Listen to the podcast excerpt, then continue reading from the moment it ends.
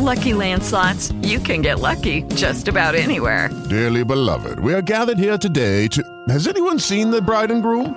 Sorry, sorry, we're here. We were getting lucky in the limo and we lost track of time. No, Lucky Land Casino, with cash prizes that add up quicker than a guest registry. In that case, I pronounce you lucky. Play for free at Lucky Land Slots dot com. Daily bonuses are waiting. No purchase necessary. Void where prohibited by law. eighteen plus. Terms and conditions apply. See website for details. Blog Talk Radio.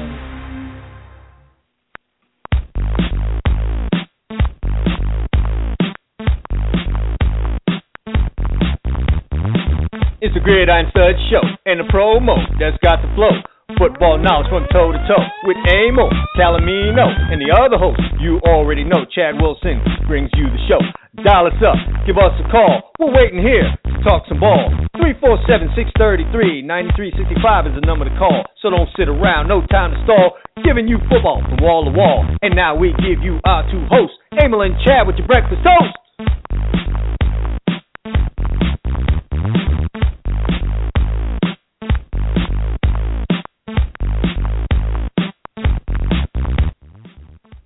All right, the Breakfast Toast is here. It is a Tuesday. It is already January twenty-sixth of two thousand sixteen. That just sounds crazy. Nevertheless, we're here, Chad Wilson, Emil Calamino, and is, as always on Tuesday, it's Straight Talk with Warren Sapp. He will be joining us here in about fifteen minutes on the Gridiron Studs Show to talk about what went down this weekend in both the A F C and N F C championship games, and maybe a little bit of a preview of the Super Bowl, Super Bowl fifty, Emil. Uh, you've seen all the Super Bowls, right? No, I, I missed the first couple. Come on, man. I'm not that old, jeepers. The first Super Bowl I remember, I'm trying to think here, uh, that I have a decent recollection of is probably the Super Bowl after the nineteen seventy-four season where the Steelers and Vikings played. I remember those games used to be played in the middle of the afternoon. I believe that one was played, I want to say, in the old Tulane Stadium down in New Orleans, but I'm not one hundred percent on that, and I just remember it being crappy. It was raining. I was about to be seven years old that year because it was in January seventy-five, so I was six and a half or whatever, and I have a pretty decent memory of that game. Yeah, uh, the first Super Bowl I remember was one of full of heartache because, you know, I was a Los Angeles Rams fan, so it was nineteen seventy-nine Super Bowl.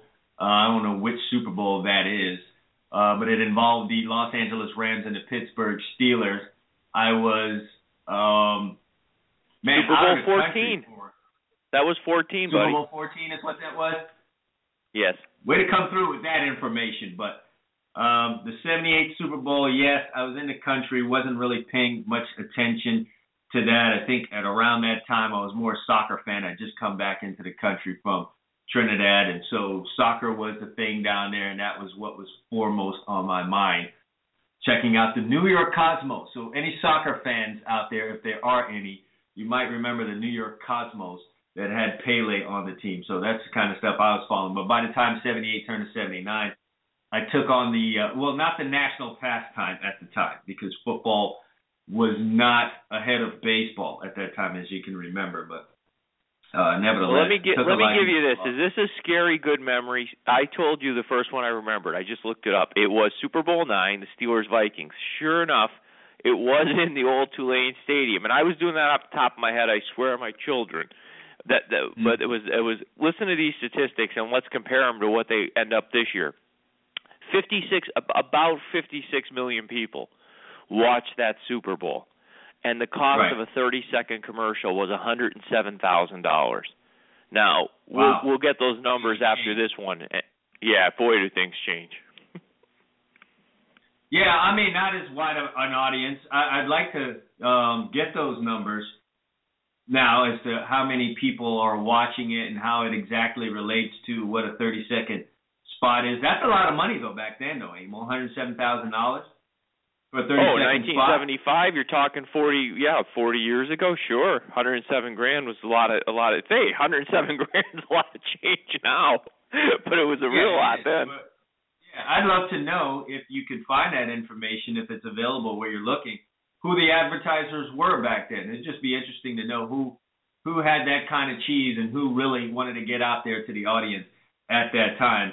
compared to who's trying to get out there now. But nevertheless, the uh, Super Bowl was a big deal then, but it's a really huge deal now. It's an international event.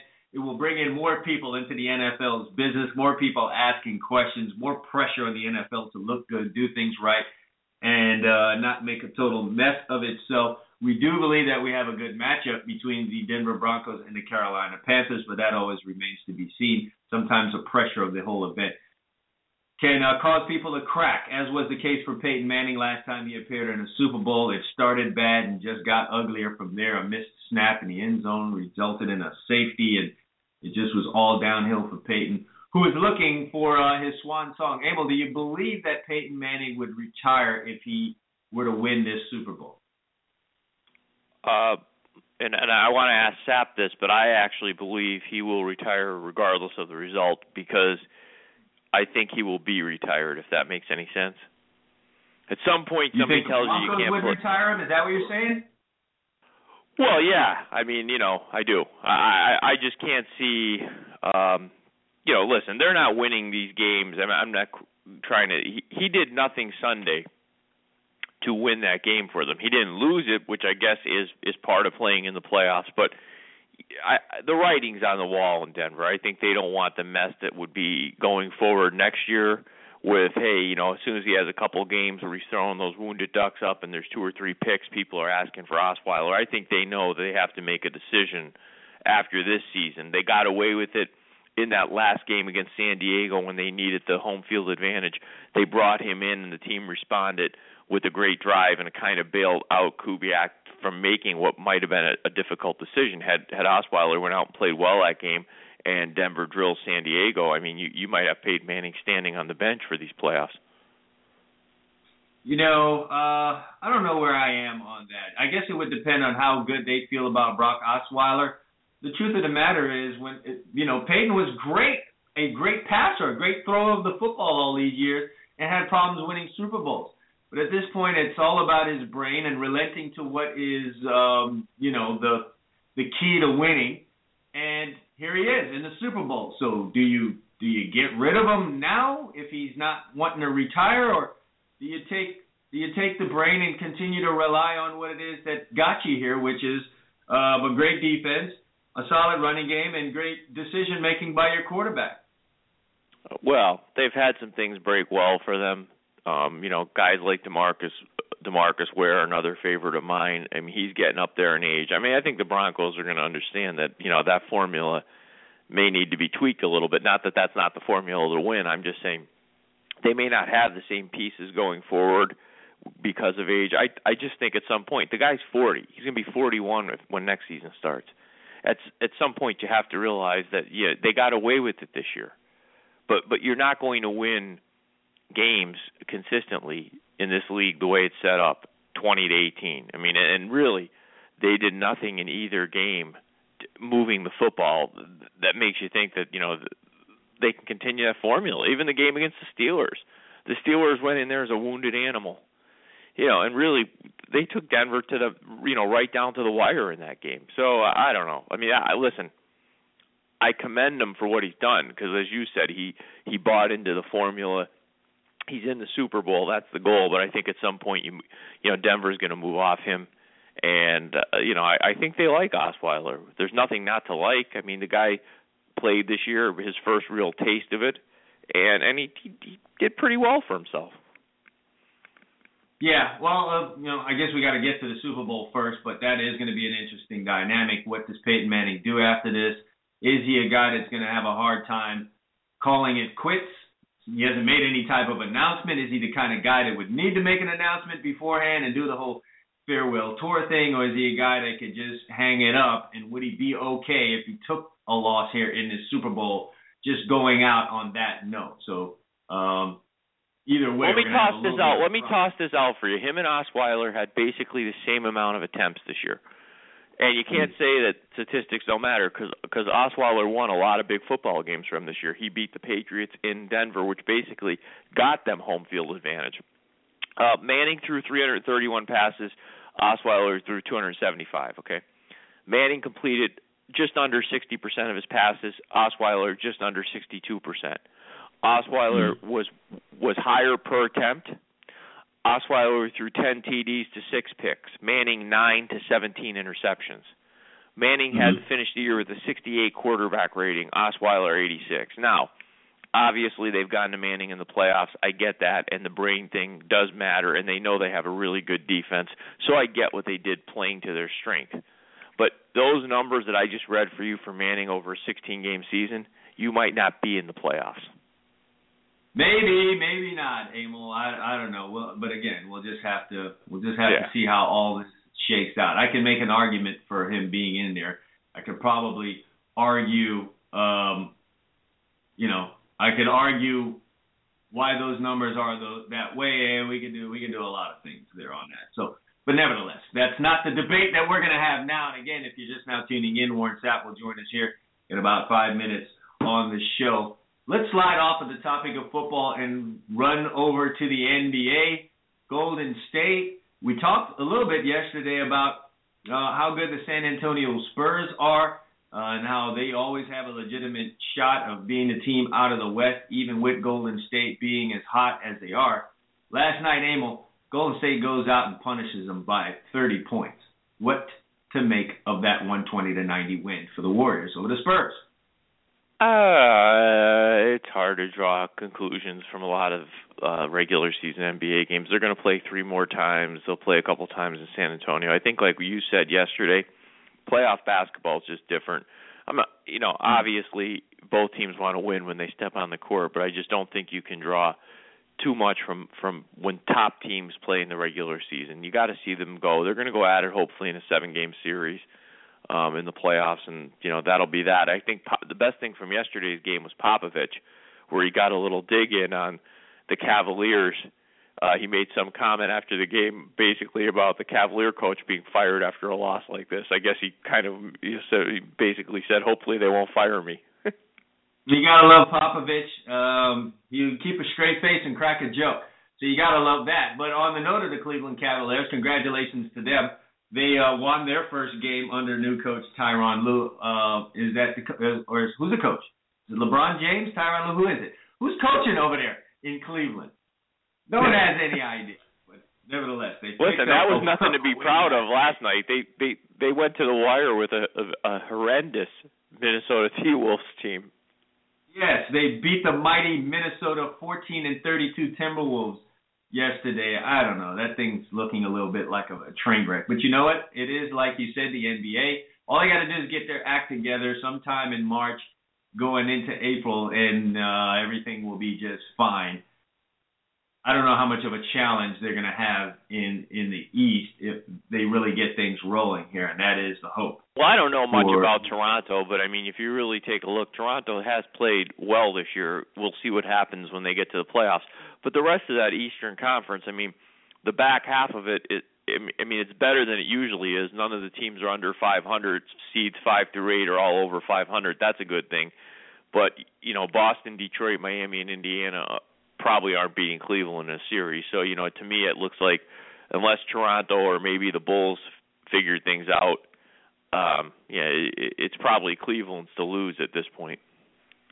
I tend to pay a lot of attention, Emil, to who wins on the road. It just tells me, gives me a clue as to who's really, really focused. And both Cleveland and Toronto share the same road record of fourteen and nine uh, on this season. Um, over in the Western Conference, though, looking at this home thing, you know, projecting a potential playoff matchup, neither, neither the Spurs or the Warriors have lost at home. And come, when you go into the playoffs, I'm going to assume that if all stays the same, the Warriors are going to be the team that is favored to win this series, and that squarely puts the pressure on a uh, on a younger team. And when you're talking about trying to go into San Antonio and win under those circumstances, it could be a problem for the Golden State Warriors. It would suck for them to have this kind of regular season and not make it even to the even to the final series. Well, but yes, but by the end of the regular season, I, I suspect that San Antonio is not going to be far behind the regular season. I mean, right now, even after yesterday's game, Golden State sits at forty-one and four, and San Antonio's thirty-eight and seven. So a lot's gotten lost with the season San Antonio's had because of the start that Golden State had. I mean, yeah, I agree with you. I mean, I'm trying to look over that whole West now, too. the back half of that conference, there's nothing there that scares me if I'm either of those teams, with Memphis, Dallas, Houston, or, or Sacramento. Uh, we talked about Oklahoma City yesterday, and uh, the Clippers just don't seem right this year. They've had some injuries. I know Blake Griffin's been out. Uh, you know, so unless somebody like Kevin Durant just goes off in a series, it should be Golden State and San Antonio pretty easily out there. Wouldn't you agree? Uh, sure. I mean, I, that's that's that's what everyone's expecting, so so to speak. So, um, and either way, you know, the Spurs are somehow going to find their way into this thing. So um, I don't think anyone's going out on a limb there. I'm trying to look back at the Chicago Bulls as a magical seventy-two and ten season and trying to see, because I'm a bit amazed by how the uh, in a season where the Golden State Warriors are in essence challenging that, you know, all-time great season by the Chicago Bulls, the Spurs are kind of in position to challenge that as well. So I'm looking at that season that the Bulls had to see if there was anyone close like what Golden State is experiencing, and I'm looking at well, it the next best thing. I'm going to say I'm going to say something that's, when you're doing that, that's kind of blasphemous, but I think both those two teams, Golden State and San Antonio, are better teams than that Bulls team. And what I mean by that is, we've talked about the effect one player has in basketball. I think that Bulls team was a collection of very good players, role players, guys who knew what to do with an excellent coach in Phil Jackson,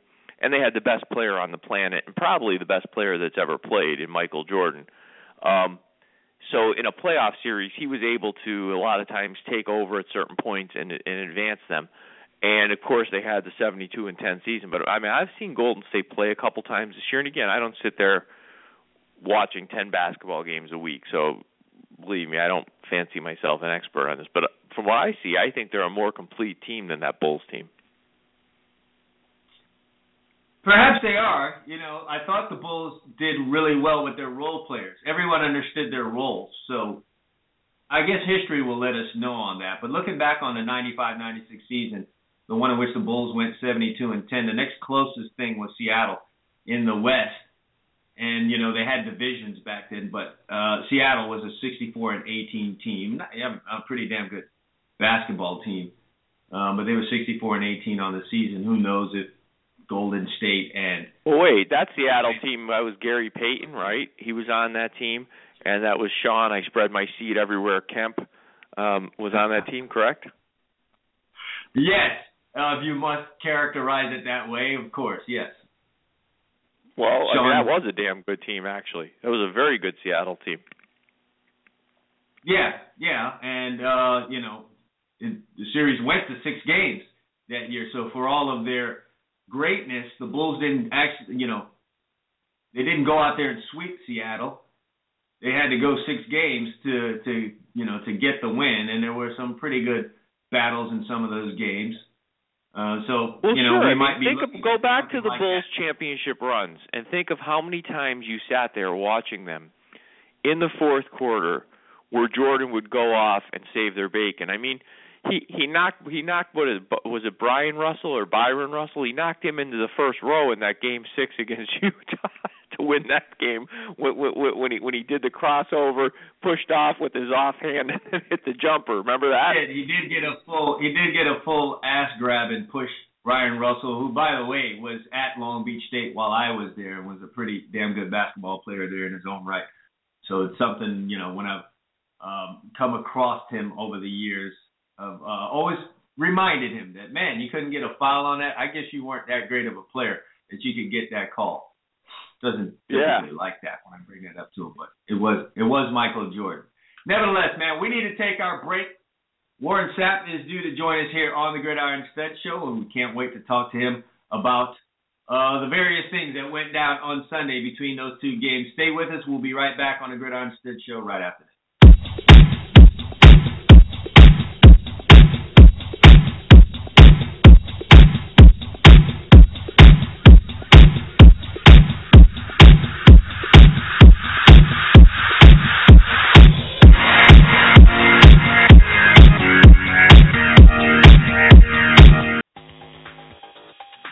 Sure, summer's gone, winter's here, but that doesn't mean everyone's putting their t-shirts away Whether it's the company recreational basketball team, the youth soccer league for the kids, or the Halloween party your buddy throws every year, T-shirts are as much a part of the American culture as Tom Brady deflating footballs.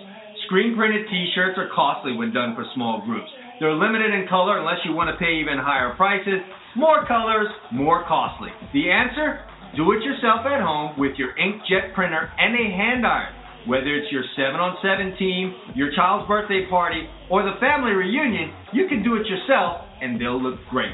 That's right, with heat transfer paper sold at t shirt supplies dot com, you can design your own logos, you can do the wording, whatever you want, print it on your own inkjet paper sold by t shirt supplies dot com, and iron it on with your own hand iron. The design or pictures you put onto your t-shirts are limited only by your own imagination and creativity. If you dream it up and design it, the paper sold at t shirt supplies dot com can get it onto your t-shirt. By the way, don't worry if you haven't done it before. As T-Shirt Supplies has first-rate customer service, they'll help you get the right paper for your project and steer you in the right direction. Visit them at t shirt supplies dot com. That's t-shirt, no hyphen, supplies plural, all one word, dot com. Or call them at one eight seven seven, eight five seven, two seven three seven. It's one eight five seven, eight five, paper. t shirt supplies dot com. Go there now.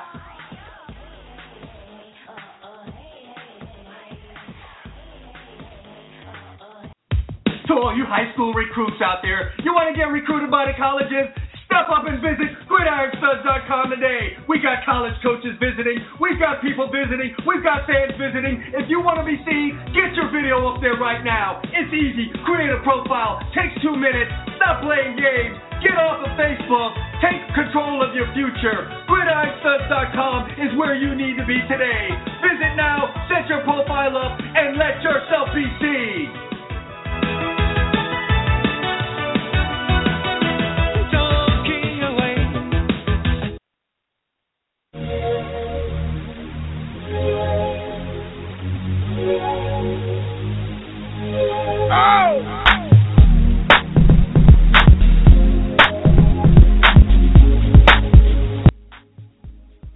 We're back on the Gridiron Stud Show, Tuesday edition of the Gridiron Stud Show. And as always, on Tuesday, we welcome, uh, how many shows out there can say, Emil, that they have a Hall of Famer uh, doing a segment every week? How many? How many out there? No, that's right. Not many. None outside of this one. And that is us here on the Gridiron Stud Show. And as always, we're happy to have our next guest on. It's Hall of Famer, Gold Jacket wearer, Warren Sapp, joining us here on the Gridiron Stud Show. Sapp, what's going on? Good morning, fellas. Yes, we are in the Where house. Are you today, Warren? Are you on the road? Are you home? Where are you?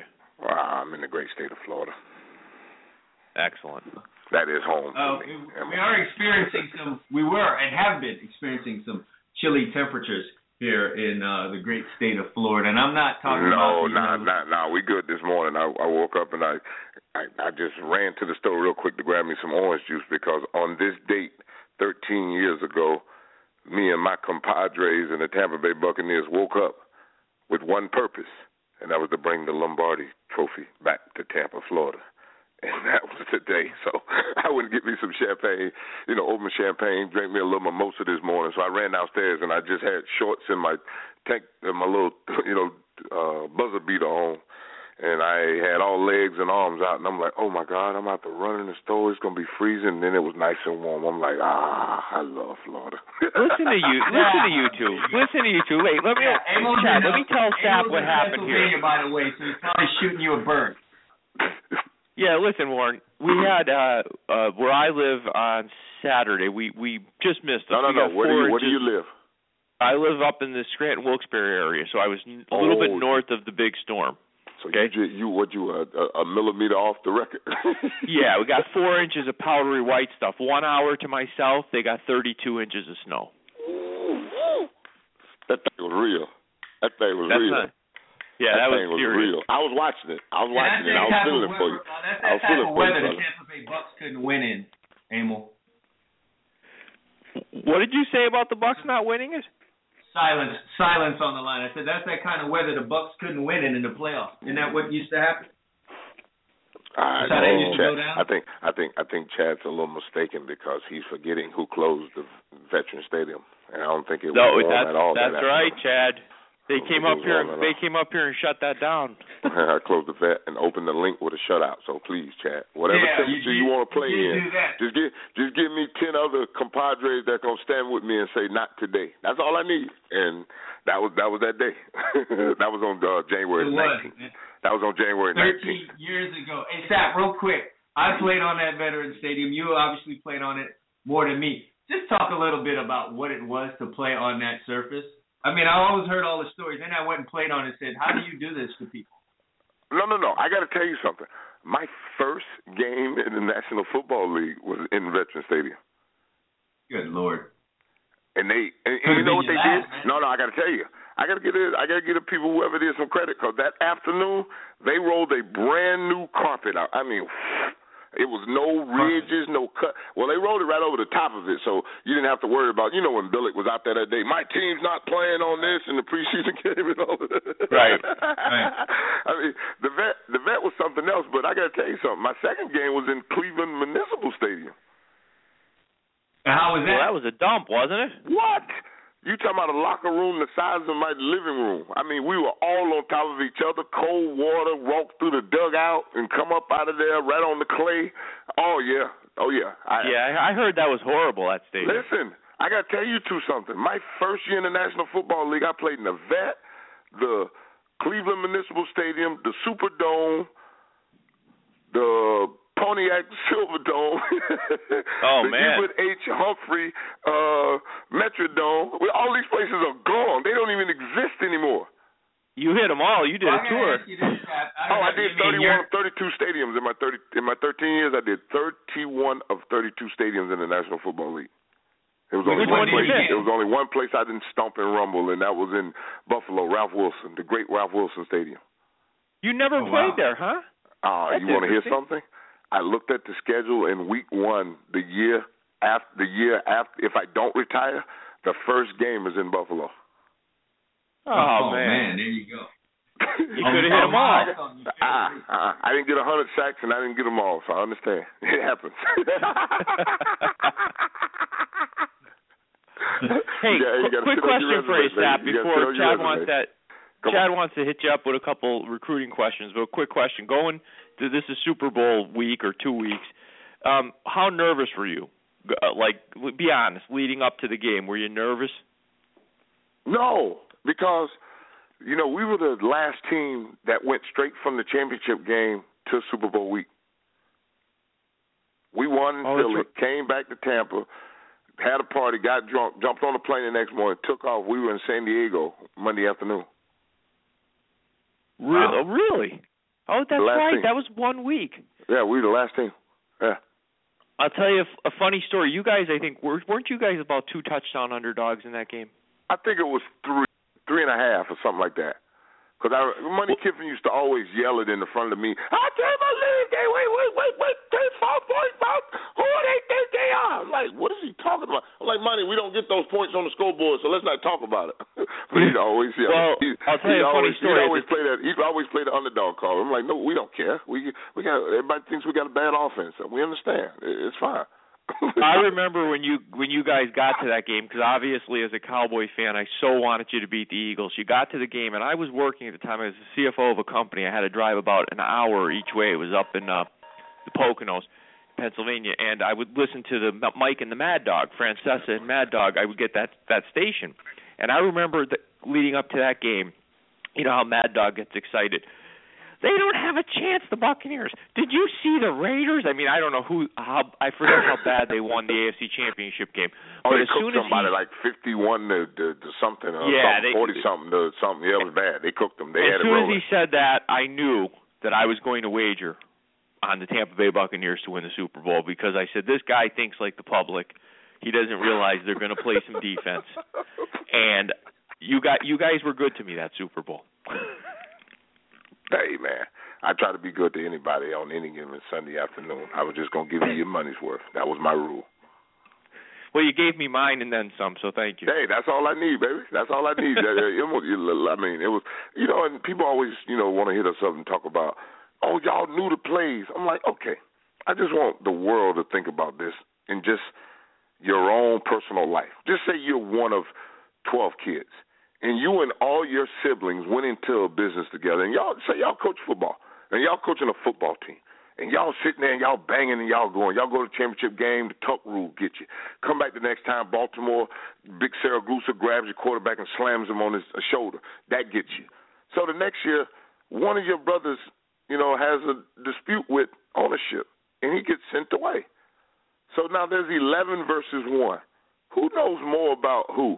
That eleven know about that one or that one about that eleven? It ain't even close. That eleven about the one, right? Right. Oh, I got it. They, so they should have the advantage, right? Yeah, you. Nah, you. nah, nah. They didn't have Simeon Rice, me, Derek Brooks, John Lynch, Ronde Barber, Brian Kelly, Dwight Smith, or right. the M V P of the Super Bowl, Dexter Dirt Road Jackson. So don't play no games. I mean, and then my man Greg Spires and Chuck Darby and Chelton Quarles and Al Singleton. I mean, we we we were standing that day like whatever you got, we got an answer for it. Yeah, we're going to defend every blade of grass on this raggedy, on this raggedy. Well, but Warren, you know, you, you're saying something that, you know, Chad and I talk about this all the time with just generally football fans. They tend to gravitate towards offense. So, you know, when you put up a lot of points, the the general public thinks you can't it's you cute. can't lose. It's, it's interesting. It's yeah. true. It, it, because they're playing fantasy. And if they playing fantasy, they want points. And if you're doing points, I'm rolling with you. Got it. We played exactly. ugly football. We played a, we played an N F C championship game where it was seventeen points play, scored total. seventeen right. total. No, I listen, I I understand. Hey, and that's nobody, that's, that's nobody likes public... that kind of game except somebody like me and Chad and the rest of the defenders in the world. You know, we, we love that kind of game. We, we were defending every piece of carpet that was in the T W A Dome that day. Yes, sir. Yeah, that, that's true, exactly. man. And, you, you, were, you know, you hit, you hit it right on the head. People are married to their fantasy teams. And that's so that. people who score points and rack up yardage and touchdowns for their particular players are going to be the darlings for those. Hey, uh, listen, those I would have loved a thirty-point offense a, a week. I would have loved one. I'd, have, I'd have three championships uh, right well, now. Well, this is a good question. I'd have, I'd have three championships right now, but I did. I had a, I had a sixteen-point offense, so I had holding the four. But you know what? I want you to think about something, and I know you're going to poo-poo me when I tell you. Why? It might have changed. It might have changed the way you play defense because, see, the fact that you guys had to play defense the way you did probably made you a little bit better. No. No, no? no. Even when we were in the playoffs, because if you go back to the playoffs, we were scoring thirty-one points in that divisional. We scored twenty-seven points in Philadelphia. We scored twenty-one, twenty-eight on offense. What was it, twenty-seven on offense, and we scored twenty-one on defense, so whatever it was, you know. Well, how we much, yeah, I was going to say, how much of that was set up by by the defense? No, no, no, no. All our points on defense, we weren't setting them up. We were taking them to the house in the Super Bowl. I mean, we were taking them all to the house. The White took two to the house, and Brooks took the other one to the house. I mean, yeah, I, still, I still see Brooks with that lean forward run with the ball in his hand all the way to the end zone. But yeah, man, I you got to lean forward. When you got when you got booty like that, you got to lean forward. That's the only way you get going. I want to ask you this question though: Would you would you have been okay with playing on a team that had a hurry up offense on the other side? Listen, just score. You've Listen, been okay I playing. I had, a, I had an offense that was going three yards in a cloud of dust and punting. What are you talking about? Now you're going to speed it up and, and punt? No, no, no, no, no, no. Don't do that. If you're going to speed it up, you have to have an advantage. You have to have something that you're going to. That's why Tom Brady and that's why Peyton Manning and Boomer Esiason and all the people that ran that kind of offense, you know, they had an advantage and they went to it and they put up numbers. That's why you do it. But if you don't have an advantage, you gotta you gotta run this clock and play field position and defense. Play defense. Hey, listen. But we just, we always feel Chad and I always talk about the fact that you know, like, give you an example, Chip Kelly, his defenses in Philly were facing about two games extra worth of plays a year. If you go look at the amount of plays they faced each season, they were basically facing an extra one hundred twenty plays a year from your average team, which is about two games worth of plays. We always feel that eventually that takes its toll on the defense, both in terms no, of injury. It, it, it takes your toll on the amount of times that they can show you something and fool you or try to fool you. It's the amount of opportunities and plays, because that's why in any football setting we talk about third down, because that's three less plays for them and three more for your offense. It's the amount of opportunities and chances you get. That's it. That's it. And if you're telling me Chip Kelly put his defense out there one hundred twenty more times, oh, my goodness, are you kidding me? That's two more games. Yes, right. exactly. That's two yeah, more exactly. games. So they were they were so they were playing an eighteen game season with Chip. yeah, right. How does that feel at the end of the year? And then, and then here was the coup de grace that really killed Chip with his offense. They would get in the red zone and in crucial situations couldn't score points, and then time management was doo-doo. I mean, when they ran that ball down there and you wouldn't go to the two minute warning and you had to leave, you're like, what are you doing? Right. Right, exactly. I can't. You I can't to. wait to see this offense in San Francisco, Seth. I don't know about you. Hey, hey, I'm gonna tell you like this here, son. He's got a nice toy to play with. He does. I'm not buying it though. Sorry. You're not buying what? That Colin Kaepernick can can, can light this league up? You're crazy. You're, you're no, crazy. Kaepernick's gonna, he's gonna get him hurt. No, because he's smart enough to slide. You just got to use the rules that they give you. Man, Seth. Tell me one time not, you seen. Tell me one time you seen him get hit. Thank you. Yeah, that's a different offense. Not, no, not this he's one. A, he's he's a different Seth, you quarterback. You play defense. You already know what you'd be doing to Kaepernick if they tried that in the league. You already no, know what Simeon no, might do in the I'm, I'm just. I'm, I'm not talking about the defenses he faced. It's the quarterback in which you face as a defense. If he won't allow you to hit him by throwing the ball and sliding, you can't do anything except foul him, Chad. You understand I'm what I'm saying? Like Name me I'm, one I'm, time, because he was in games with Julius Peppers and Clay Matthews, and Clay Matthews wasn't even on the – and A J. Hawk. All of them was in that game when he ran for one hundred eighty yards. You kidding me? True. I do know this. He didn't touch that kid. Some of those, and, he, and he ran all the way through the playoffs and took him to championship games and Super Bowls. Nobody hit him. Ray Lewis didn't hit him. Haloti Ngata didn't hit him. Suggs didn't hit him. Ed Reed didn't hit him. What are you talking about? Listen, I'm looking at it like this.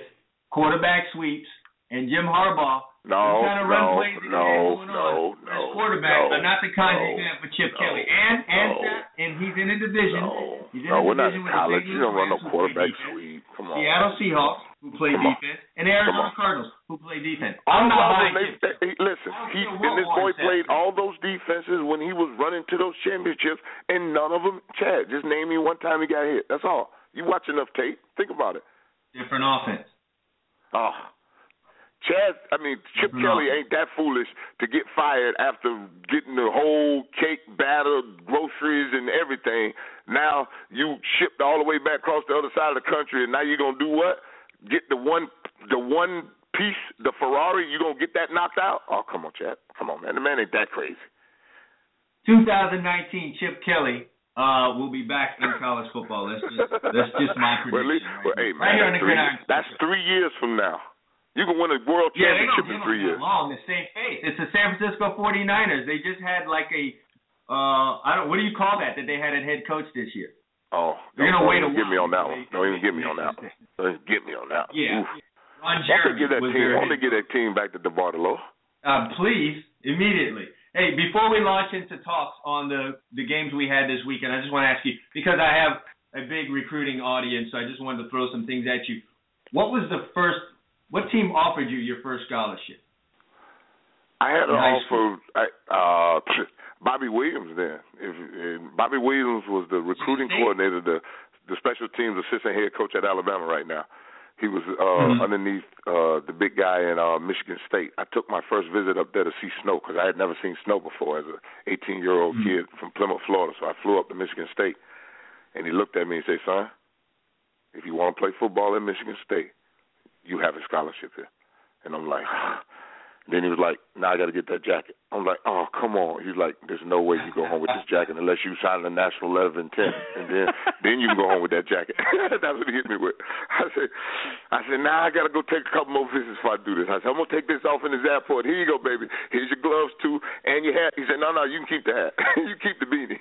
You keep the beat. I ain't yeah, going to pull it off your head. I said, oh, thanks, Coach. I went, got on the plane and went home, man. The Michigan State, then I went to uh, Florida, and I, Spurrier took me to his office, and Shane Matthews walked in in, the, in his office while we were watching tape. He said, I'll throw you six balls a game. You might have to make a play on one. I said, where do I sign? Hey, so let me ask you this. Michigan oh, State, Spurrier, Spurrier told me, hold on, hold on. We got to go get your mom. You got to get your mom. My mom stopped me from signing that Florida. I won't tell that story. It's, it's a bad story. So that, wait, that was the closest you got to to not going to Miami was Florida was your number two? I mean, it was just like the visits that were going now. And then I had oh. to, and then when I went to my visit in Miami, whew, Leon Searcy, uh, Kelvin Harris, and Ronde Barber. Ronde Barber took me to a, uh, the office, and I remember waking up the next morning going, how do I convince my mother? And we went to dinner the next night, and Doctor Anna Price took my mother to the side, and she said, I guarantee you, I'm going to make sure he go to class. And she looked at my mom, and my mom looked at her and said, okay. She said, well, I can turn you over to her. Yeah, and Doctor Price could connect. uh, so now, wait, you're from you're from the north uh, area of Florida, Florida. I'm from Central Florida. I'm from Florida, the Class okay. eight A uh, three-time state champs. And they should be ranked gotcha. number one right now in this great state of Florida. Should be coming up this season. You might need to come down and check a little Florida football, Emil, because I'm saying Florida to you, and you you looking all cross-eyed because that big thirty-three stuff that y'all play up there, that's not football, son. Come on. Go ahead and ask your question now. Oh, wow. he's, even, he's even killing the big thirty-three game. Holy kill cow. It. Kill it. Absolutely kill it. I don't know no big thirty-three. I ain't seen nothing out of there in a long time. Name me one. Listen, I, I'm smart enough to understand what states are okay, play the right, best good, good, good. high school right, football. All right, thank you. Yeah, well, now, we did, though, we did grab a couple of we did grab a couple of quarterbacks out of uh, Emil State, so for that we'll forever be grateful. Oh no, Jim Kelly, the, the, the, the man, Jim Kelly, the man. We love Jim. And there was another guy that played a little pro football down there, Dan Marino. Well, Danny, Danny boy is, is the exception to all rules. Uh, trust me, I, I fly on the, the plane with him every every summer to the, our summer home in Canton, and it's beautiful to sit with the. The monster, he is something special. Love Dan Marino. Come on, you know that. And then we gave you guy, we gave the N F L Joe Montana, a few other guys like that. Joe Montana. Joe Montana. All right, let me get back on. Let me get back to my recruiting thing. All right, so you told us what sold Mom on Miami. What sold Warren Sapp on Miami? Erickson. Dennis Erickson mm-hmm. got on a plane, landed at M C O, which is Orlando International Airport. And I didn't think he was coming. I really didn't. I mean, man, I ain't coming up here to recruit no country boy from Plymouth, Florida. No, he right. did. He, him and Greg Smith jumped on, jumped and in a sold. Cadillac. S T S, they had just came out. The new Cadillac jumped in that thing, and he, I told, he said, "How do I get to your house?" I said, "Coach, you get on four forty-one and go north and drive until you just, it's jet black dog all around you, and then all of a sudden you'll see a sign that flash, and it'll say girls, girls, girls, or it'll say nude girls." I think that's what the sign said then, nude girls. I said, "It's an old trucker stop. It's the last trucker stop before you go up through Lake County." He's like, "What?" I'm like, "Just trust me. You you can't miss this because it's, it's in a jet black, and once you pass that sign, make your next right, and then a right again, and then your first left, and my house is that bright yellow one right in front of your face." Bright yellow, huh? Yeah, we had those, you know, those little, uh, those tin shinglings they used to put on houses outside where you didn't have to worry about your house, painting your house or anything? Yes. Man, my mama got one of them, like, oh, thank God, I ain't never got to paint no more wood. They don't have those up north, though. It was in Central Florida. They don't have them up north.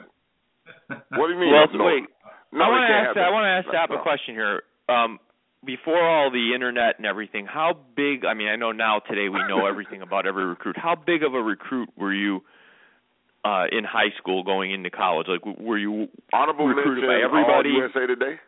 I just named you the three Florida schools. I didn't tell you about my visit to Florida State, but it's three Florida schools in Michigan State and, and Mississippi State. My coach from high school went there to be their coach of something, and he tried to get me to go there, and I told him, I said, "Coach, I just can't even step foot in the state of Mississippi." So,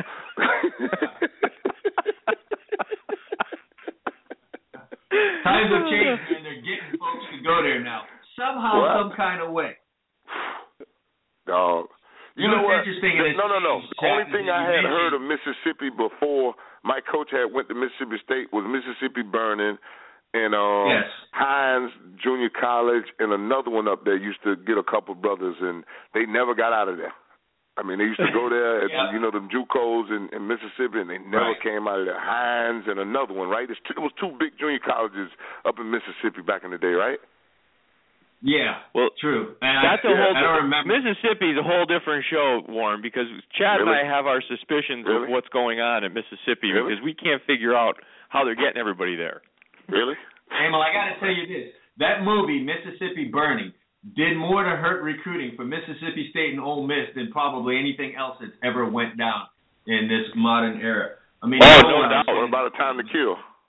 Yeah, time to kill, yeah. no doubt. I mean, no one's sending their kid there around that time. What about the flag itself? I remember when they yeah, had. The, I, I remember when they really had the big. I remember when they had the big brouhaha about it, and then the kid was on the interview, and he said, "What's the flag gonna do to me?" I do remember that. I do indeed remember that. I, I right, remember that so my... vividly. I remember that so vividly because we were in college at the time, and he was standing there, and they were doing an interview. And he like, "What a flag gonna do to me?" And I'm like, you have no clue what that flag represented to so many others before you, brother. And if you won't stand there and say, take that out from in front of my face if you're going to ask me to play at your university, then, ah, ah, ah. Well, that's that's the problem. I've always, you know, I've always had the same problem with it that you're saying. I mean, number one, Ooh. what it represents to a lot of people. And number two, you know, even if you're not black, to me it represents a traitor. So, Why Why do you want to fly that flag? You're an American. Fly the American flag. Traitor is the word you yeah. use? Yeah. Oh, okay. Yeah, they seceded from the country. Oh, okay. Traitor. So, and I know, and I, you know, and I know what it represents, what you're saying. So, I mean, I, I don't understand what am I why saying? they. What, what am I saying? Well, it represents it represents a bad era of racism and a lot of other horrible things. So I get it. Is that what you you're sure saying? You, you sure you get it? Well, then explain it to me.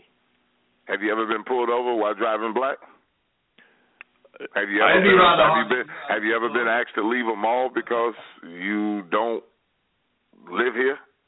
That would that that would be impossible for me. Oh, I'm sorry. Then you don't feel it. So please don't tell me when you feel it, when a race of people have been enslaved and oppressed longer than they've been free in this country. So please don't tell me what you feel or what I'm saying, because I will tell you what I'm saying if you just ask.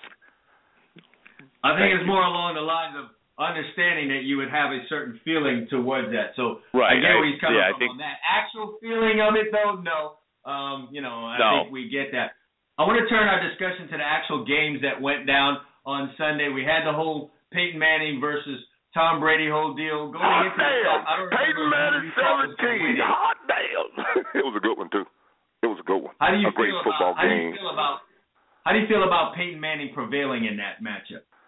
No, how do you feel about them firing the O-line coach like he was going to make Marcus Cannon hit a snap count or get off the ball? Huh?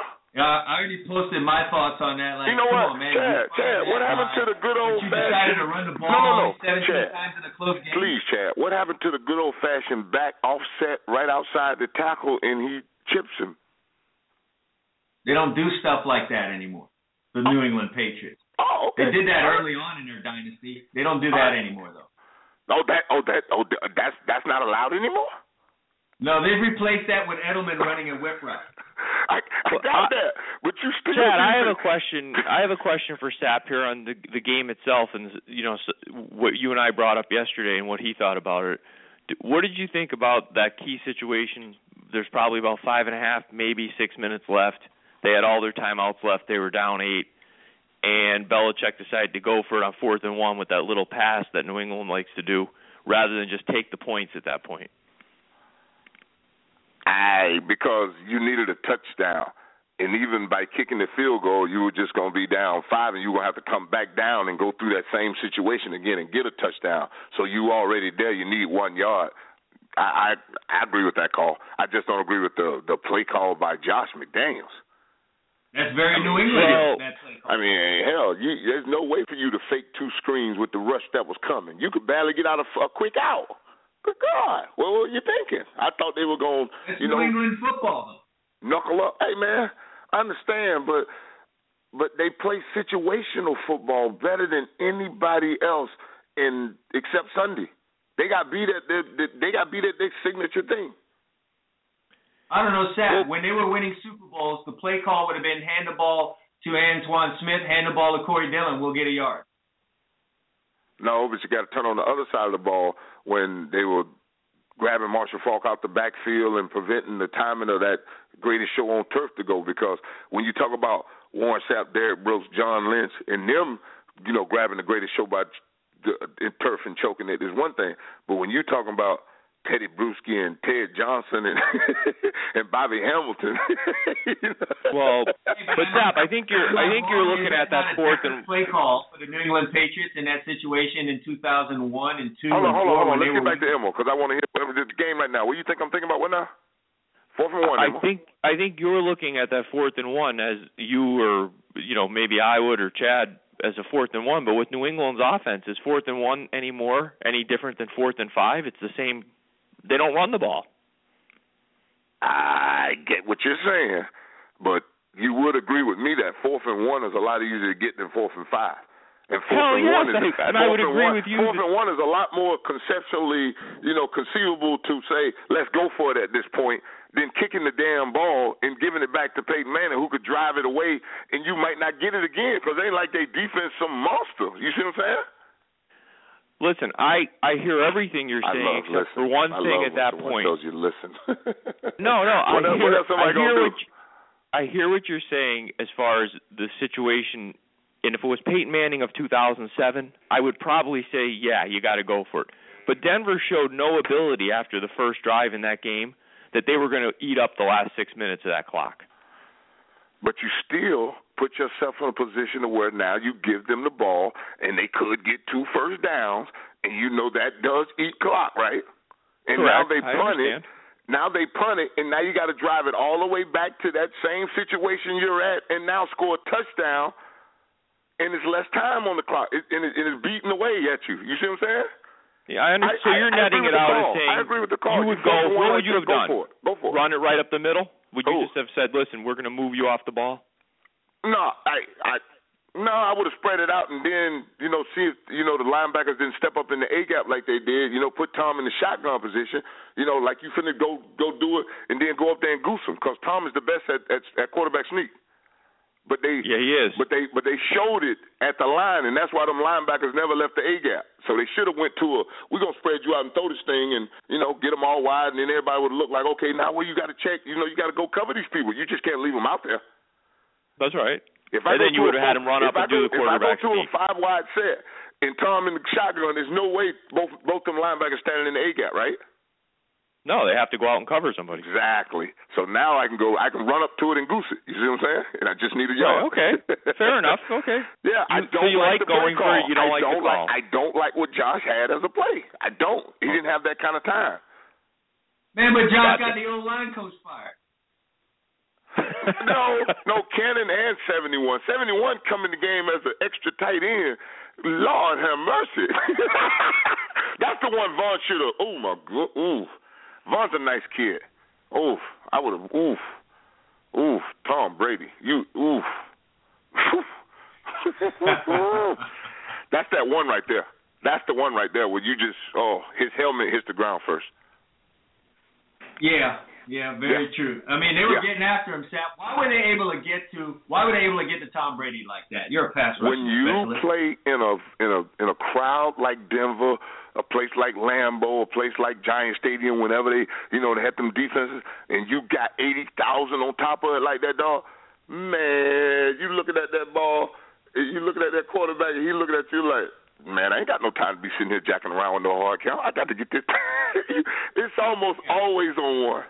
It is almost always a war. No, but I'm talking almost overall. Always. I, I bet you seventy-five percent of the snaps when you on a roll like that was on one, and he was coming. No, I'm talking I'm talking overall, Sapp, in general, in the game. Tom Brady got hit more than, you know, he normally does. Listen, man, don't don't don't don't believe those hurry stats. Just just the hits I'll go with, but that hurry thing, I mean, everything's a hurry for so some people. Hurry. That's I mean, that everything's a hurry. He was getting stoned and dropped on his rear end. He was feeling dude, those hits. Dude, I'm telling you, when it's on one and I Man, Chad, you talking about the ultimate advantage is mm-hmm. the snap count. Get off. They're going backwards. Yeah, no, sure, I, I I get that. How do you slow that down? And you and you got, and running and you the got ball. Two, hey, listen, and you got the guy with the that was fastest to a hundred in DeMarcus Ware, and the reincarnation, mm-hmm. God bless his soul, of Derek Thomas. I mean, boy, he just ain't mean his home team. He just ain't nasty. Oh, well, if he was mean his home team, Tom Tom might have not made it. Tom might have not made it to the game if if he was nasty as Derek Thomas. Oh, oh. Yeah, no, no, no doubt about it. No doubt about it. Oh. They said they said that he got hit twenty times, twenty hits in that game. It was the most in an N F L game this season, and I think the most since two thousand seven or something. I read that a quarterback actually got hit since I left the league. Yeah, that's about when we was doing it before two thousand seven. Yeah, yeah we we assaulted twenty hits on, on him in that game. Nice. He threw it what fifty-two times? What? Something like that, yeah. He threw nice. over fifty, I think. Nice ratio. Yeah, well, he, I'm surprised Listen, he man, didn't get hurt. Listen, these, these guys are, are Hall of Famers. We've been saying how great Bill Belichick was because he would take trash. He went to the Super Bowl with Huck, Russ, Russ Hochstein at guard. When I interviewed, when I walked up to Russ Hochstein, Russ looked at me. I said, "Son, I don't even know how you standing in front of me right now at the Super Bowl." He said, "I know, Warren." I watched this kid come out of Nebraska. He was on my team. I tried to help Russ. I said, "Russ, sit back." And then if the man running to you, grab him or swing him to the ground, jump back, you know, make a person go through you. Don't let him just juke you and go around. Oh, man, it was easy. Russ Hochstein. Oh, whew, that was called a plus-minus well, in one-on-one. Plus-minus. It was, was Brady and it was Manning. We did ask this question before you came on, Sapp. Do you think Uh-oh. this is the end for Peyton Manning, win or lose in this Super Bowl? Please. Yes, it has to be. Because yeah, did you uh, see did you see his face after that week seventeen? He said, "You know, when I I, I you know I, I didn't I didn't get many reps this week." Yeah. That was classic right there, because when you talk about being the king of the hill and all of a sudden you're the backup and nobody cares, it is a we play the most humbling game on earth. And you mm-hmm. saw you saw a humble man, and he will really enjoy himself and, and go to the Super Bowl, and this will be wonderful. And he'll ride off in the sunset because it's a wonderful story, win or lose. It's a wonderful story. And he really saved Kubiak. We were saying before you came on the air that whole Week seventeen thing where he came in and basically that's how know, they got to the Super Bowl, because if they got to go to New England, no way they win.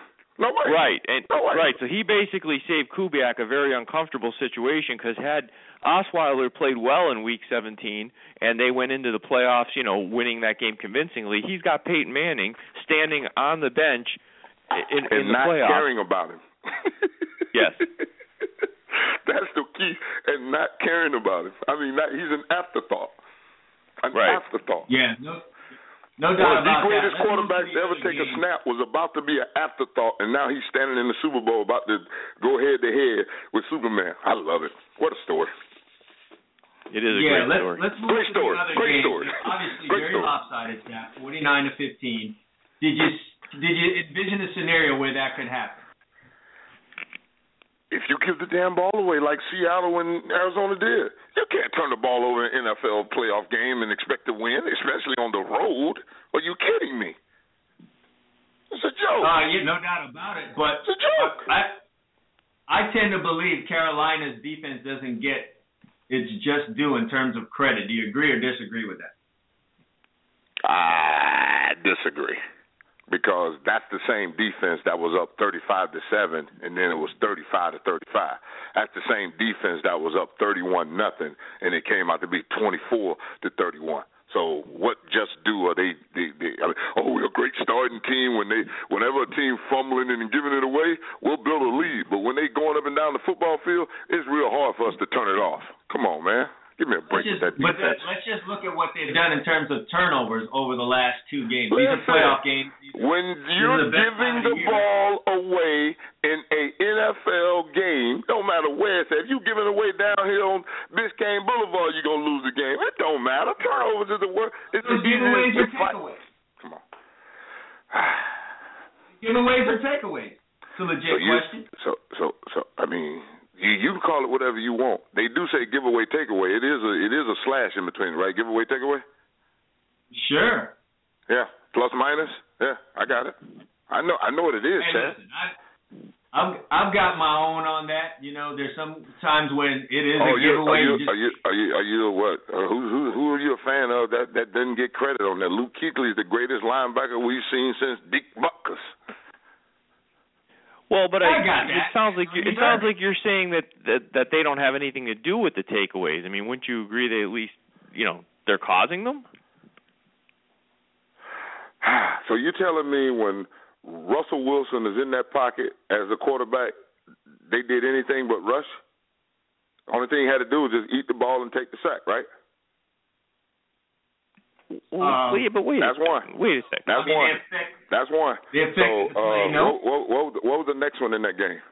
But you're taking two. You're just taking these specific I'm just games. Taking I'm what? Saying, I'm, I'm, uh, you're I'm, taking, I'm these, taking what?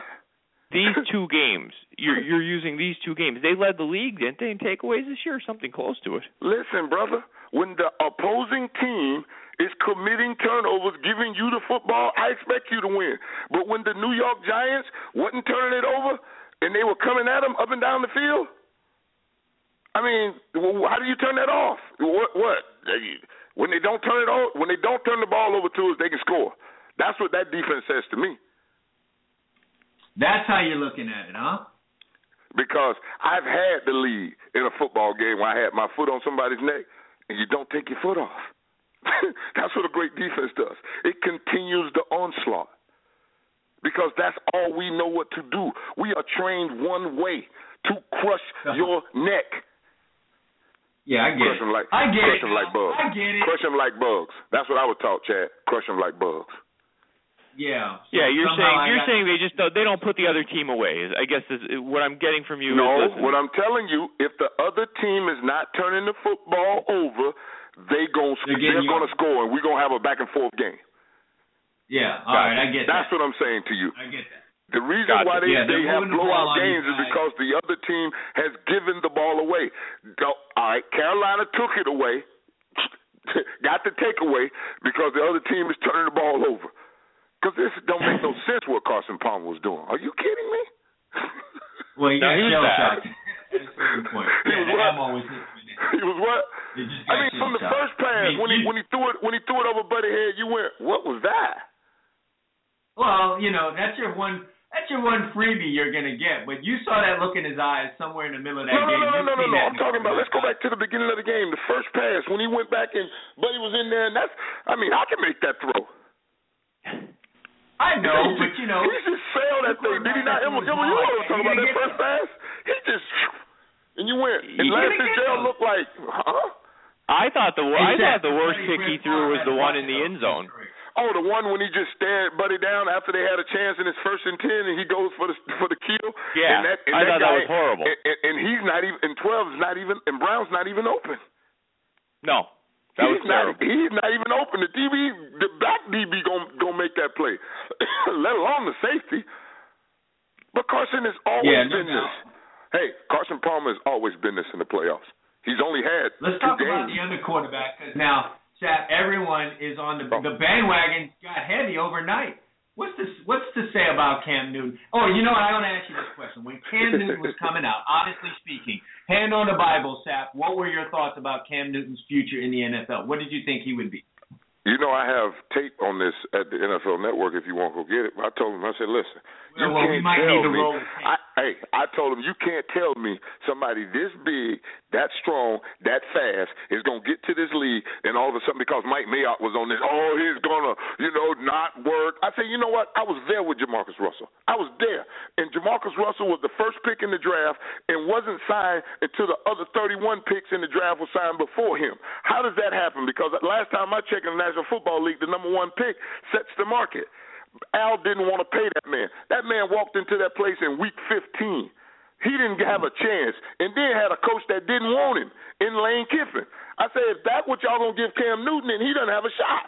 But if you're going to give him what you give any other quarterback that's drafted in the first round, a running back, a tight end, a wide receiver, a backup wide receiver, a slot guy, you know, all the damn pieces you get anywhere else, then the sky's the limit. But you can't tell me some.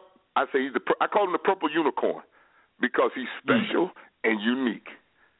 It ain't. It ain't yeah, real Sam, close. You, I want you to explain to Emil, because I've met Cam Newton on a couple occasions. Explain to him just how big that guy is. Emil, have you ever seen Dante Culpepper? Uh, I've never been next to him, but yes, I've seen him on T V, and he's huge. Like that, but but in shape, and and, and like like and nothing nothing against Pep, because Pep was a monster too. But I mean, it was like another level when when I talked. I went, God. That, that, that was my impression.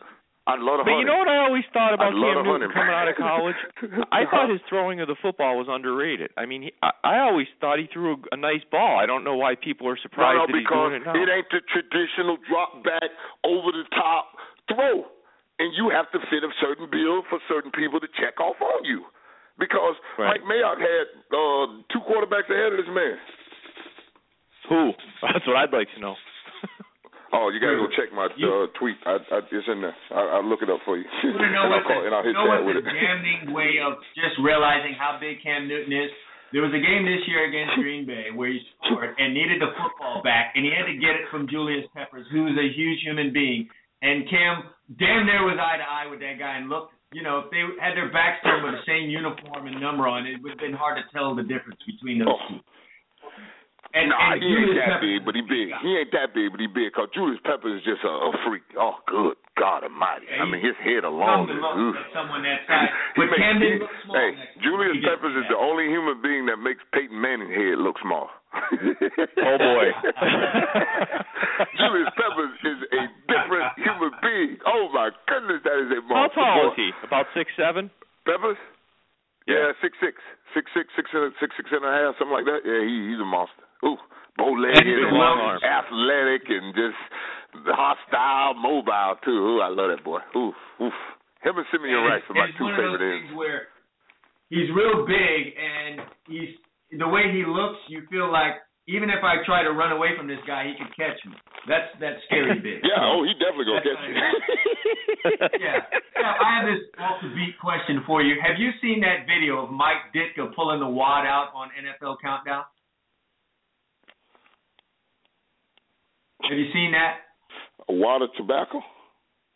Uh, man, uh, well, then I guess I need to tag you to this. I'm going to tag it to you right now. I found this absolutely hilarious. But hey, man, man tag me as well. I want to see that one. The man fall asleep on the set, so, I mean, what? I did see that. Man pulled out about ten grand. Wait, wait, at least he's awake. I just tagged you to it. Check it out. All right, hey, man. Well, listen, we, uh, I love Dicker. I might know Cowboy, the great uh, eighty-five Bears, all that. But, boy, when you go to sleep on, on the set, I mean, geez, woof, it's tough, man. he's, reached, he's, he's reached up there. Well, listen, we're not going to have you on next week, but we are going to have you on in two weeks. And uh, we're going to put your feet to the fire and ask you for a prediction on the Super Bowl. You be prepared I, for I kind of figured that. I mean, you always got to have a yeah, prediction whenever you're talking about the game itself. I don't have a problem with that. And anymore, I want to hear your prediction and give me the line when I before I go with my prediction, because I need, at least got to know what the better is thinking. How about that, Emil? Okay, the, the yeah, line, at least guy. when I – let me check it right no, no, now. No, no, not now, not now.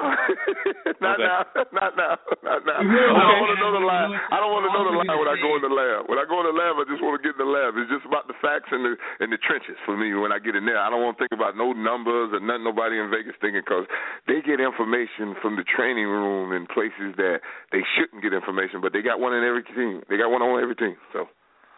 Gotcha. Well, you know, before you know, Sap, how why don't we do this before we let you go? We'll we'll do this in two parts. Since we've got two weeks before the Super Bowl, let's ask you a couple of questions of what the first week is like. Then, when you come back for the week before the Super Bowl, we'll ask you what game week is like. So, tell us what's the what's the biggest deal with the first week heading into the two weeks before the the, the actual Super Bowl? How at what point Sorry. is the game plan put in? Sorry. I have no clue. I told you, oh, we the right. last team. We the last team to go straight from the N F C Championship game straight to the Super Bowl. We the last one. Now, we without having that, something, to we didn't have that. About you, you didn't get two weeks. That? You didn't get two weeks of Sap. That would have been wonderful. Oh my goodness, uh, two so, weeks of Sap. So you, you know what? Paid, you because I mean, this this this is the way I think I would do it if I in, in my little twenty years of football, N F L knowledge. Let me give you what I would put together with, you know, with the guys I know. I'd go almost like a half off week right here. You know, get your get your stuff together, get all the tickets, get all that out of the way, because I know that, that that's the worst. Tickets, hotels, family, travel is done this week right here. We're going to do that right now. We're going to get everything out of the way. So when you walk in here on Thursday, no, Wednesday, I give you two days. I give you Monday and Tuesday. Wednesday, you come in here, we going to work. Because, I mean, I got to get all the travel and everything, and we'll help you, and we'll get all the secretaries, you know, everybody get the name, spelling, date of birth, everybody that's traveling, where they going to be staying. We get all the logistics out of the way. Once the logistics is out of the way, it's on to the game plan. Then we can go ten days. It's like having, you know, like playing a Thursday night game. You got ten days to go at somebody, and then you go. So I'd, I'd go that route. You got to get all the logistics out of the way. You, I, I put a picture up on Instagram the other day where I had like fifty tickets on my bed. My dude hit me back, was like, man, I remember that day, man. I walked in the room and you handed me my tickets. I'm like, yeah, it's crazy. Wow. It's mad. Wow, it's mad. Crazy. You know, it's mad. Uh, I'm you got to make sure, you gotta make sure the baby's mom, grandma, auntie, everybody fly out. Everybody got the right room. Make sure they ain't got the wrong roommate or a king bed and there's two of them in there and they looking like, I'm supposed to sleep with him. No, you're supposed to have a king, a double bed. Ask for a double, nuts. I can only imagine. Well, listen. Chad, oh, a, oh, yeah, you know this, Chad. When you got country folks that ain't never been nowhere, you fly them all the way to California. Whatever room they get, they gonna make it work. Baby, we ain't never had that. We gonna make this work. Sure, you know, you you talking about people who have slept in a bathtub before and it wasn't even in a hotel. I, I get that, it. That's not that an home. issue. That's not an issue. All right. Well, look, as I was saying, I'm an idiot, so that's why I have Emil here to prevent me from being a complete idiot. If you're not on next week, you're not on right before the game. So I got to put you on the seat right now. I got to put you on the hot seat right now since you're not on next week. Uh, who's winning this ooh, game? Ooh, ooh. All right, Emil, give me the give me the line. Talk to me. Right now we have Carolina that's as a four-and-a-half-point right favorite. Four-and-a-half, Carolina favored. I love Von Miller and DeMarcus Ware, and I don't. I know the blind the blind side can't block either one of them, so they're gonna have to come up oh, with Lord. a game plan. And I know Shula; he he knows he knows how to play that kind of game. So the the rush will be neutralized with, with a with a with a combination of the purple unicorn just avoiding it and just I mean they're not very Von and Von and. And, and D-Ware ain't very big, and this boy here is something else, and you just got to have a nasty disposition when you go at him. I'm going to go with Carolina. I'm going to go with the N F C. Give us a score. There you go, see? twenty-eight twenty-four. Oh. twenty-eight twenty-four. So he He's the, picking a thriller. He would take the point. He's, okay. Yeah, he's uh, by a half, too. He's calling for all types of drama. I mean, a lot of I didn't, I didn't have, I mean, I didn't have anything to do with that gambling discussion y'all just had. I just told y'all the score. You asked me for a score. I gave you a score. Thank you. I'm done with whatever y'all talking about now. Y'all gotta get, I cannot be associated with known gamblers. I cannot be associated with known gamblers. Y'all play fantasy, right? All right, we fantasy players. All right. All right. Okay, we understand. For now, for now that's going to be okay. Yeah, for now, that's going to be okay. What's wrong with y'all? We were, we were, you know, me, man, me and Paul Hornung sit side by side, you know, signing autographs one time. He gave me one of the greatest pictures I own of him and Vince Lombardi, mm-hmm. and he wrote on it, he said, Coach would have loved to coach you.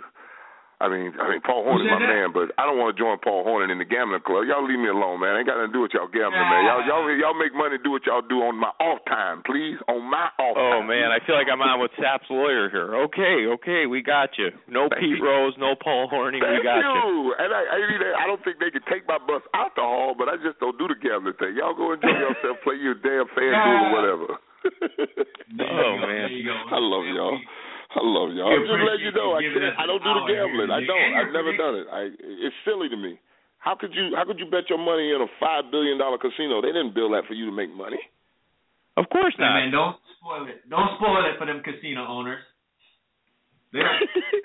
Yeah, you're letting. Really? What are you letting the secret out of the bag? You you you mean they didn't build that casino with winners? Oh my God. No, they didn't build it for winners.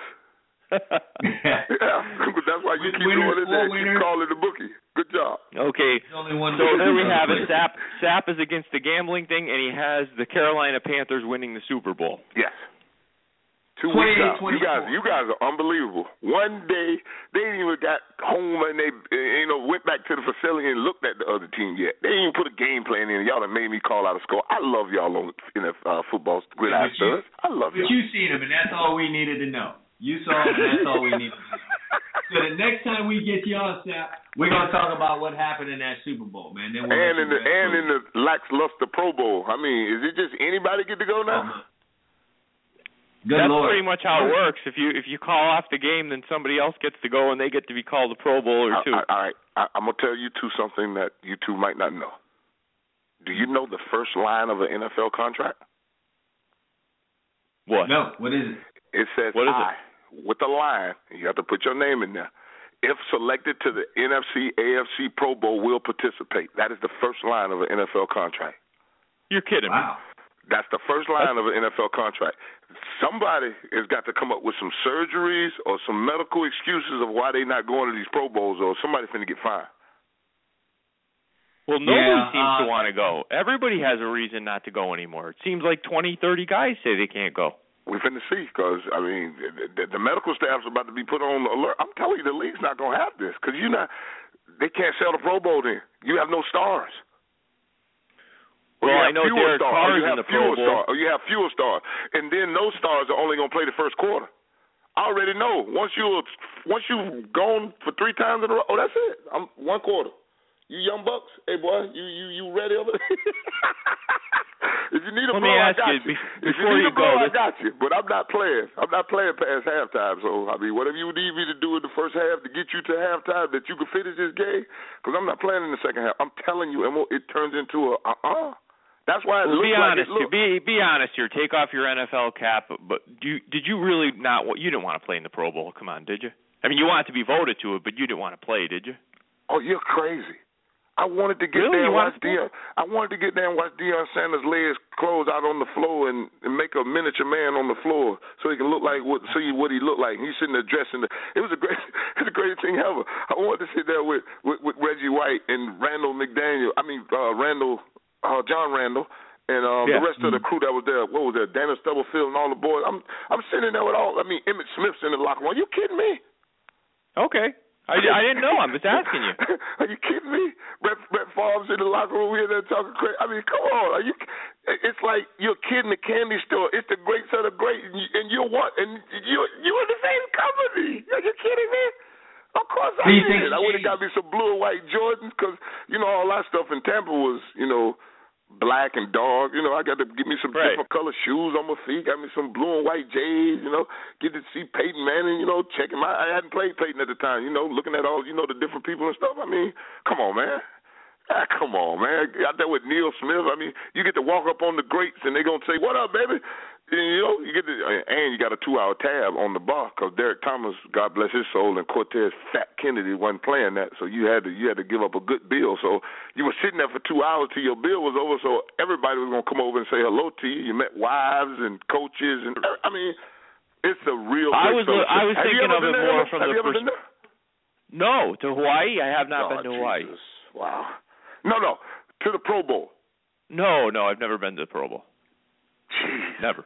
Trust me, if you ever got there and went to the Iolani in the back with Alan, that's the bartender's name. I mean, trust me, it's a whole lagoon in the back, your family. I mean, come on, dog. You get to sit there with Jerry Rice, his old lady, your old lady sitting there having dinner. I mean, come on, man. What are you talking about? Well, wait, Sapp, see, I, you're, you're, te- you're telling me the player the experience, though. Playing of the game. What yeah, that? that's what uh, I meant. Are we talking about the actual players who would be in my position, right? No, they I'm actual, talking. Did you did you want, did to, you want to play on the field? Yes, yes, because that was a part of the thing. I mean, we we went up, we woke up that morning, me and Derek, because me and Derek was, you know, we was transferring who drove every day, who drove every day. So this day we pull mm-hmm. up, I was driving, and mm-hmm. Emmitt Smith came out like he was late to work. He was, oh man, what's up, Emmitt? Man, the bus gone. I said, yeah, dog, I said, dog, get in. You gonna give me a ride? Mm. I mean, dog, do I want to play? Come on. At the end of but it was about money because you wanted to cut down your bill because it was only like twenty-five thousand and twelve five to the one. I think it's big, bigger numbers now, but you were trying to cut this bill because, trust me, we were playing at the end of the game. Go back and look at those games. At the end of the fourth quarter, you heard Troy Aikman on Sunday. It was an assault on quarterbacks at the Pro Bowl.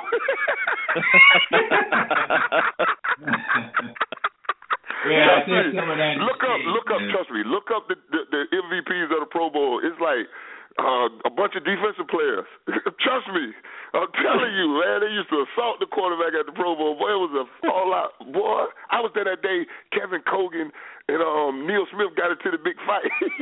oh, I, I think I remember that whole thing. Yeah, that, he got in fights with everybody. You talking to you talking to an old old dirty uh, B? We used to fight and everything at the Pro Bowl. This was serious. This was, it was over twelve thousand five hundred dollars, dog. Twelve five. That's, I don't know if that excites them today. Listen. These are different kids because the guys I played with came out of the non the non-free agent era. You know, the free the Reggie White case was in what, ninety-two?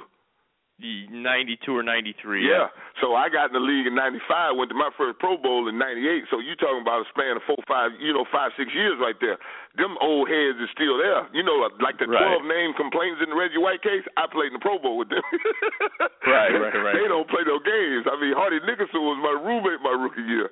Holy smokes. I got yeah, I remember him. One. I got the collective bargaining agreement slammed in front of me. Read that. I'm like, what is that? What? That's what you sitting underneath. I'm like, what? You kidding yeah. me? What are you talking man, about? Man. You want to know something about this league, boy. So that's what made me, you know, like, okay, let me pay attention to what's going on, because if it's affecting me, then I might want to at least have a say or send the right representative from my football team. So, you know, we never joke with the P A. You know, like most teams made it a joke, who was the P A rep and stuff and all that. No, no, we're not going to do that. Whoever representing us, we're going to pick out that guy that represents us, and we're going to send him, because we, we're not sending no clown. Uh-uh. No, no. And who, just and who represented you? Who, who represented you guys? Uh, I forget. It wasn't. It wasn't. Uh, it wasn't Ronde. Uh uh. Ronde wasn't. The, Ronde wasn't the, uh, the lawyer. His brother was. What about John Lynch? Wasn't John uh-uh, Lynch uh-uh, on your Lynch team? Lynch was a hitter. You don't want a guy with that. That. That. that you know, got a little buzzed on, go in on there, Sunday and then Monday. No, no, no, no, no. But wait, he got through Stanford. He had to be a little. He had to be a little bit smart. Stop. Did you know Stanford would not flunk their athletes when John Lynch went to school? I didn't know that. It was called the Stanford D. That's why Stanford end with D. That's it. No E in Stanford. You get a D. Oh, okay. You get a D. I got you. We're getting a ton of nuggets from Mister Warren Sapp here on the Gridiron Studs Show. Hey, man, you know me, baby. If you if you go there, I'm gonna give it to you. Cause I mean, we just, I mean, you know, when you when you're in the mud with a man, you, you you learn a lot about him, and we just we just shoot it straight. Hey, Lynch laughed about it. Oh, oh, yeah, yeah, the Stanford, the Stanford D A. You heard about that, Sapp? I'm like, yeah, man. Why you ain't tell me? I would have went to Stanford too. That's why I look at Sherman like, really? Come on, stop it, Richard. give me, give me a, give me an Ivy League. If you walk around like James Brown with a Harvard ring on, then I give you a little more love. I mean, you, you get the nod. Hey, can we get a representative from Stanford to call into the show right now? I'm sure they pop. If they were listening to this right now, they'd probably blow out. Please lines. Call in if you got the guts. What Condoleezza Rice? You know what? Get Condoleezza Rice on the Sapp line. Just told me, what Sapp just told me just warmed my heart, because the next time I get in an argument as a U S C fan with a Stanford guy, I'm going to have to bring that up. You know, you don't fail your athletes, so don't give me that crap. This was back in the oh, day. Man. I don't know what they're doing now. This was U S C back in the day now. You know, you know, we played at a different time. I mean, you That's went to the true. University of Spoiled Children?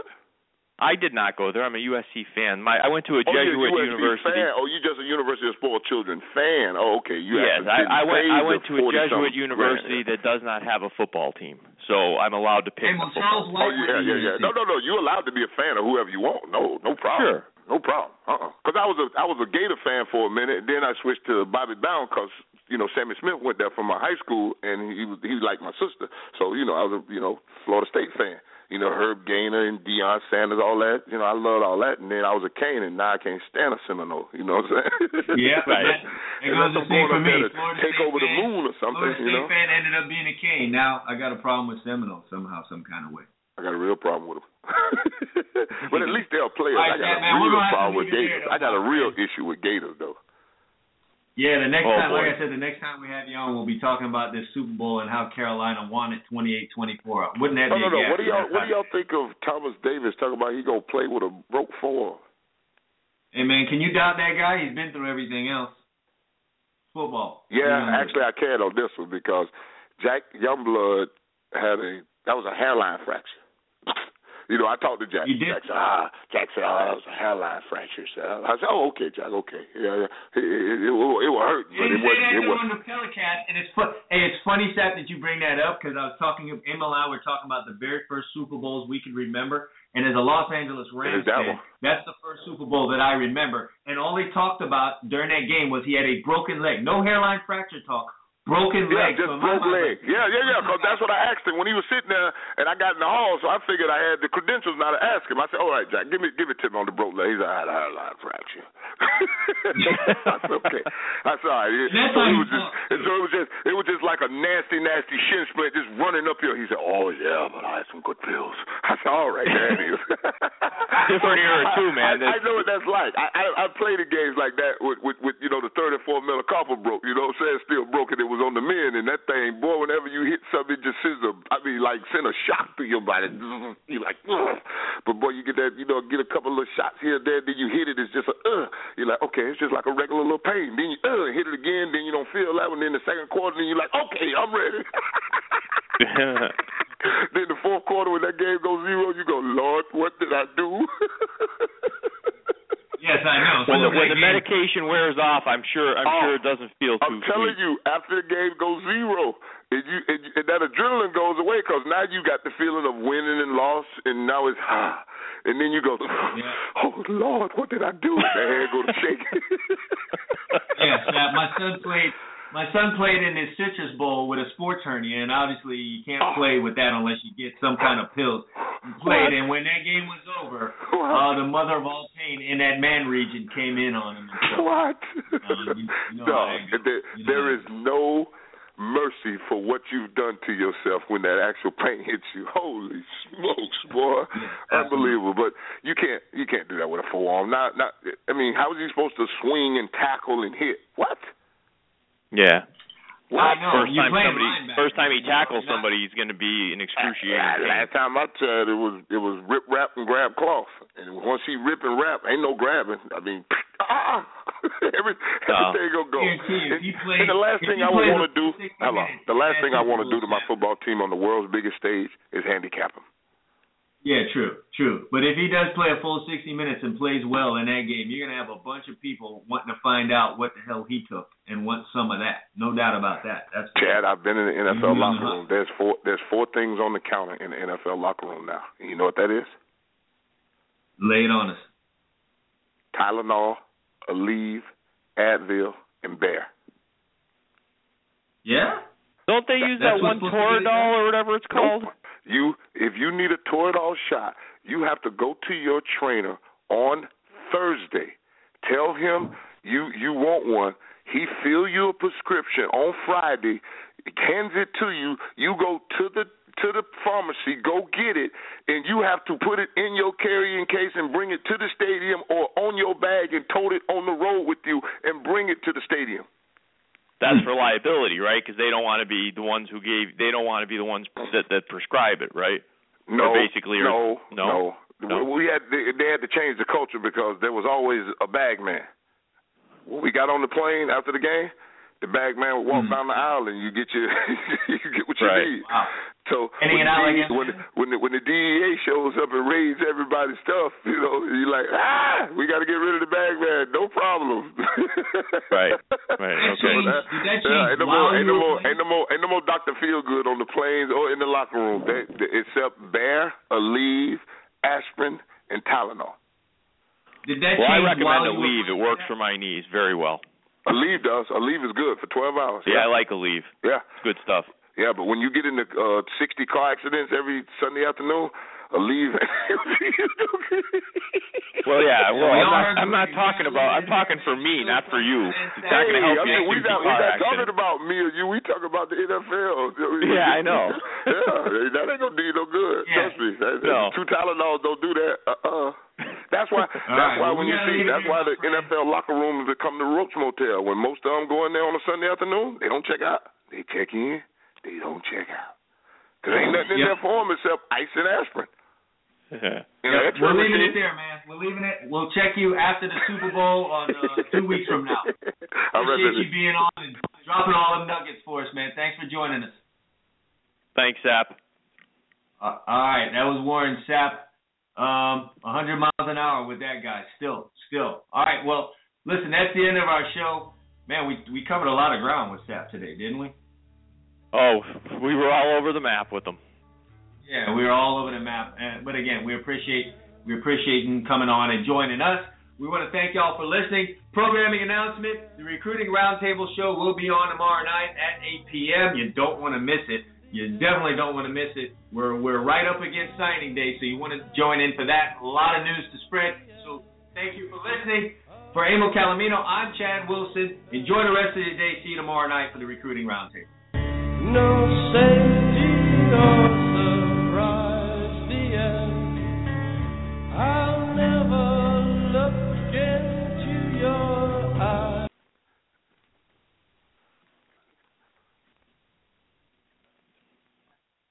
With Lucky Land Slots, you can get lucky just about anywhere. Dearly beloved, we are gathered here today to... Has anyone seen the bride and groom? Sorry, sorry, we're here. We were getting lucky in the limo and we lost track of time. No, Lucky Land Casino, with cash prizes that add up quicker than a guest registry. In that case, I pronounce you lucky. Play for free at Lucky Land Slots dot com. Daily bonuses are waiting. No purchase necessary. Void where prohibited by law. eighteen plus. Terms and conditions apply. See website for details.